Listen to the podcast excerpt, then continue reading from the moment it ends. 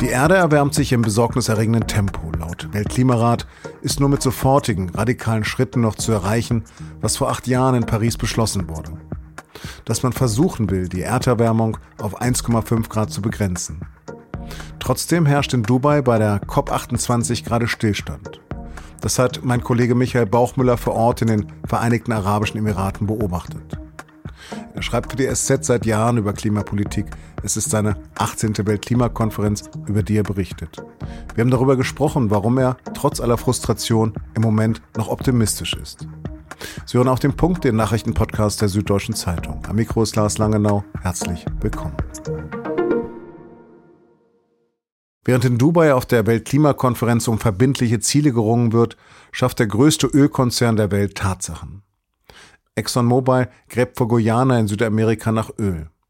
Im Karibischen Meer soll der größte Fund des 21. Jahrhunderts ausgebeutet werden. Ein Milliardenprojekt, das so ziemlich allem widerspricht, was gerade in Dubai diskutiert wird zur Eindämmung der Erderwärmung. Und unabhängig von all den Diskussionen zeigt sich, statt sie zu begrenzen, steigen die CO2-Emissionen weltweit immer weiter. Die Förderung von Öl und Gas boomt, trotz der überall in der Welt bereits spürbaren Auswirkungen der Klimakrise.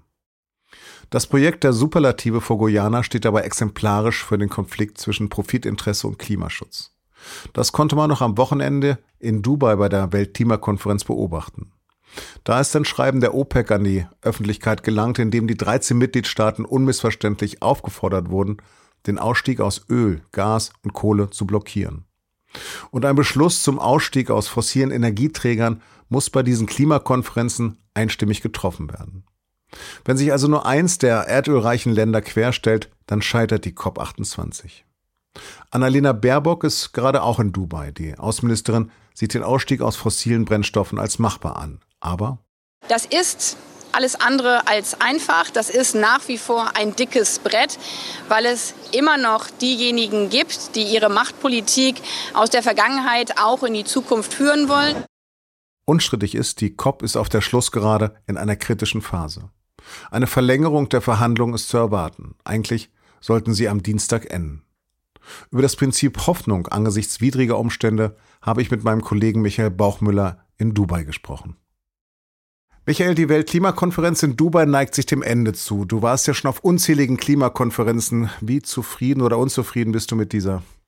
Ich finde, so kann man das im Augenblick noch gar nicht sagen. Es gab einen starken Auftakt. Äh, es wurde dieser Fonds beschlossen, aus dem Entwicklungsländer Schäden und Verluste kompensiert bekommen sollen, die schon jetzt durch den Klimawandel auftreten. Aber die große Frage bleibt ja hier, ähm, wird es tatsächlich irgendein Bekenntnis geben zum Abschied von fossiler Energie? Das ist die große Streitfrage. Wir sind jetzt äh, heute an einem Punkt angelangt, wo hier gar nichts mehr vorwärts geht. Also insofern, das kann ganz normale Verhandlungstaktik sein. Es kann aber auch sein, dass sich hier gerade ähm, abzeichnet, dass die Konferenz total in die Hose geht. Beides möglich. Am Wochenende hat eine Erklärung der OPEC-Staaten, also der ölfördernden Länder, für Aufregung gesorgt. Auf welcher Seite steht denn da der Klimakonferenz Gastgeber Dubai? Ja, Dubai ist natürlich ein sehr spezieller Ort für so eine Konferenz. Also im, im Grunde äh, fast schon grotesk, wie man hier sehen kann, was mit Petrodollars alles errichtet wurde in den letzten Jahren und welcher, welcher Überfluss hier im Grunde auch mitverhandelt wird. Die Emirate sind natürlich als Gastgeber gehalten, ganz neutral zu sein. Und der Konferenzpräsident Sultan al-Jaber, äh, der gibt sich also hier als, als ehrlicher Makler und ähm, sagt bei jeder Gelegenheit, wie stark er daran interessiert ist, dass hier ein gutes Ergebnis gibt und dass es auch wirklich hier zum ersten Mal um die Zukunft fossiler Energien geht. Also er, er macht eigentlich als Verhandler erstmal einen sehr aufrechten Eindruck. Aber dafür gibt's ja noch genügend andere ölreiche Staaten, die ähm, hier die Interessen sozusagen der Emirate mitvertreten können. Also deswegen, das Gastgeberland selber hält sich in der Frage zurück. Aber das heißt nicht, dass seine Interessen trotzdem hier vertreten werden. Ja, aber die OPEC-Staaten stellen sich ja jetzt gegen jede Abschlusserklärung, die den Ausstieg aus fossilen Energieträgern zum Inhalt hat.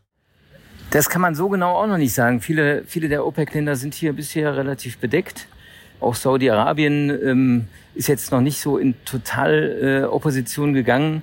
Es ist eher so, dass sie ähm, sehr laut schweigen zu dem, was auf dem Tisch liegt und äh, offensichtlich noch nicht ganz rausgekommen sind mit, mit, ihren, mit ihren wahren Interessen. Also das ist, kennzeichnet eben auch die Lage im Augenblick, dass äh, so richtig hart eben noch nicht verhandelt wird.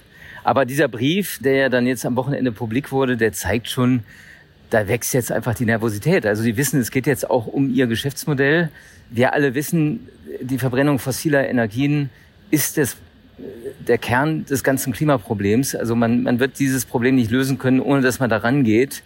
Aber letzten Endes geht es natürlich für einige Staaten hier dann echt um ihre wirtschaftliche Existenz auch. Du hast ja gerade Saudi-Arabien erwähnt. Dann lass uns doch da nochmal kurz hingucken. Fast 90 Prozent des saudischen Staatseinnahmen, der saudischen Staatseinnahmen kommen aus den Gewinnen vom Ölgeschäft. Was kann ein solches Land dazu bringen, den Ausstieg aus fossilen Energieträgern dennoch zuzustimmen? Naja, ich würde sagen, auch Saudi-Arabien merkt, dass hier etwas äh, in Bewegung kommt. Und auch in Saudi-Arabien nimmt man ja wahr, dass äh, steigende Erderhitzung ähm, ein, ein echtes Problem ist, ein existenzielles Problem, auch für viele Staaten, auch für ein Land wie Saudi-Arabien selbst. Und es ist absehbar, dass die Klimakatastrophe noch mehr Spuren zeigen wird und dass damit auch dieser Abschied von fossiler Energie irgendwann Tempo aufnehmen wird. Und die Frage ist eigentlich nur, sind diese Länder dann bereit, auch tatsächlich weiterhin Wohlstand zu erhalten mit anderen Mitteln? Und ähm, ich meine, auch Saudi-Arabien versucht, in erneuerbare Energien zu investieren, versucht, vermehrt grünen Wasserstoff herzustellen, Prozesse umzustellen auf grünen Wasserstoff. Aber natürlich äh, im Augenblick locken die Milliarden, die immer noch zu verdienen sind. Und da, da ringen im Grunde auch zwei Positionen miteinander. Theoretisch aus europäischer Perspektive würde man sagen, ach Leute, schaltet doch einfach um, macht doch Energiewende und, äh, und ihr könnt dann immer noch gut existieren. Aber wenn man eben so im Überfluss und im Saus und Braus lebt wie die Golfstaaten, dann ist das wahrscheinlich ähm, nicht so leicht zu verargumentieren. Ja, dann lass uns mal weggucken von den Golfstaaten. Welche Position vertreten denn ärmere, aufstrebende Länder wie Indien? Indien ist ähm, auch im Augenblick eher ein schwieriger Partner. Indien zum Beispiel hängt sehr stark an der Kohle. Und wenn hier ein äh, Ausstieg aus fossiler Energie beschlossen würde, dann würde das ja die Kohle umfassen. Und Indien steht auf dem Standpunkt, dass das seine Entwicklungsmöglichkeiten äh, unzulässig beschränken würde. Also man arbeitet na natürlich gerade an Formulierungen, die es äh, den Entwicklungsländern auch ermöglichen, dennoch eine gewisse Entwicklung zu nehmen, vielleicht noch eine Weile fossile Energie zu nutzen, aber eben nicht unbedingt jetzt noch mehr als bisher. Aber das ist ja seit jeher eigentlich der Kampf zwischen den Industriestaaten und den Entwicklungsländern. Und man kann das, die Position der Entwicklungsländer oder der Inder auch gut verstehen. Die sagen, äh, ey Leute, ihr habt hier über ein Jahrhundert fossile Energie verbrannt wie nichts Gutes, seid damit reich geworden und jetzt, wo daraus ein Problem entsteht, wollt ihr uns sagen, dass wir darauf verzichten sollen. Und das ist im Grunde auch einer der, der äh, Kernkonflikte, der hier gerade ausgetragen wird. Und deswegen ist auch gut möglich, dass Indien am Ende zu den Ländern gehört, die hier äh, Fortschritte eher vereiteln, weil sie dadurch einfach Nachteile äh, befürchten. Sehr gut verständlich, aber stimmt dich denn noch irgendetwas optimistisch? Also erstmal stimmt mich optimistisch, dass wir überhaupt an dem Punkt angelangt sind, wo wir über diese Frage so sprechen. Denn äh, also es ist jetzt die 28. Klimakonferenz, sprich seit 28 Jahren wird über das Thema gesprochen und eigentlich hat man über fossile Energien immer so geredet, äh, wie die Katze um den heißen Brei herumgelaufen ist. Ähm, man hat das Thema nie so direkt adressiert. Es gab in Glasgow mal den Versuch am Ende der Konferenz vor zwei Jahren überhaupt mal die Kohle anzugehen. Auch damals war Indien dann sehr, sehr zurückhaltend, hat das eigentlich verhindert, dass man da eine klarere Sprache findet. Aber dass man jetzt so deutlich darüber spricht und eigentlich ja vor allem darüber verhandelt, wie schnell kann es denn gehen, das ist eigentlich schon mal ein Fortschritt. Das hätte man sich vor vier, fünf Jahren nicht zu träumen gewagt, dass man da an, angelangen würde. Und dennoch, wenn man dann sieht, was eben tatsächlich schon passiert und wie weit eigentlich die Staaten hinter ihren Zielen herhängen, dann ist es natürlich total frustrierend, zu sehen, wie, äh, wie kleinteilig auch diese Diskussion jetzt verläuft und wie langsam das hier vorangeht. Also ein bisschen Optimismus, aber auch äh, eine gute Portion Frustration. Falls es dann wirklich scheitert, dann werden wir es von dir hören. Hab herzlichen Dank. Sehr gerne. Ende des Jahres laufen die US-Hilfen für die Ukraine aus. Vergangene Woche hat die republikanische Mehrheit im Senat in Washington weitere Hilfen blockiert. Wie es mit der US-Unterstützung für das von Russland angegriffene Land weitergeht, ist deswegen unklar. Nun hat Präsident Biden seinen ukrainischen Kollegen Zelensky am Dienstag ins Weiße Haus eingeladen. Das Treffen der beiden Staatschefs ist symbolischer Natur, auch wenn es um die dringenden Bedürfnisse der Ukraine gehen soll und die Fortsetzung der US-Hilfen. Um Hilfen für die Ukraine geht es unter anderem auch im deutschen Haushaltsstreit. Da wurden Spekulationen über den Austritt der FDP aus der Ampelregierung laut. Dem sind nun mehrere FDP-Politiker entgegengetreten. Die FDP wolle weitergestalten. Verkehrsminister Wissing hat dazu am Sonntag auf Nachfrage in der ARD gesagt, und wir wollen das aufarbeiten, wollen unser Land nach vorne bringen, wollen Deutschland wieder auf Wachstumskurs bringen. Das ist das, was die FDP möchte. In der Regierung. Absolut. Sonntagabend wurden die Gespräche zwischen Kanzler Scholz, Wirtschaftsminister Habeck und Finanzminister Lindner über den Haushalt für das kommende Jahr aber zunächst vertagt. Die Lücke von 17 Milliarden Euro bleibt also immer noch zu stopfen. Nach der verlorenen Bundestagswahl 2021 hat sich die CDU auf die Erstellung eines neuen Grundsatzprogramms geeinigt. Das jetzige ist 16 Jahre alt. Ein erster Entwurf wurde am Montag in Berlin vorgestellt. Laut Generalsekretär Linnemann habe die CDU damit das Wertefundament der Partei erneuert. Außerdem strebt die Partei eine radikale Wende in der Asylpolitik an. Antragstellende sollen in Zukunft in einen sicheren Drittstaat überführt werden und dort ein Verfahren durchlaufen.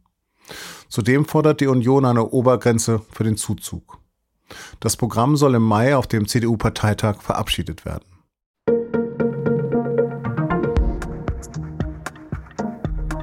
Es ist nicht mehr lange hin bis zur dreiwöchigen Winterpause in der Fußball-Bundesliga.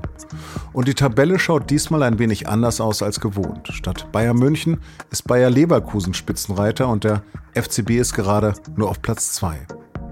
Den Bayern dicht auf den Fersen sind der VfB Stuttgart und RB Leipzig.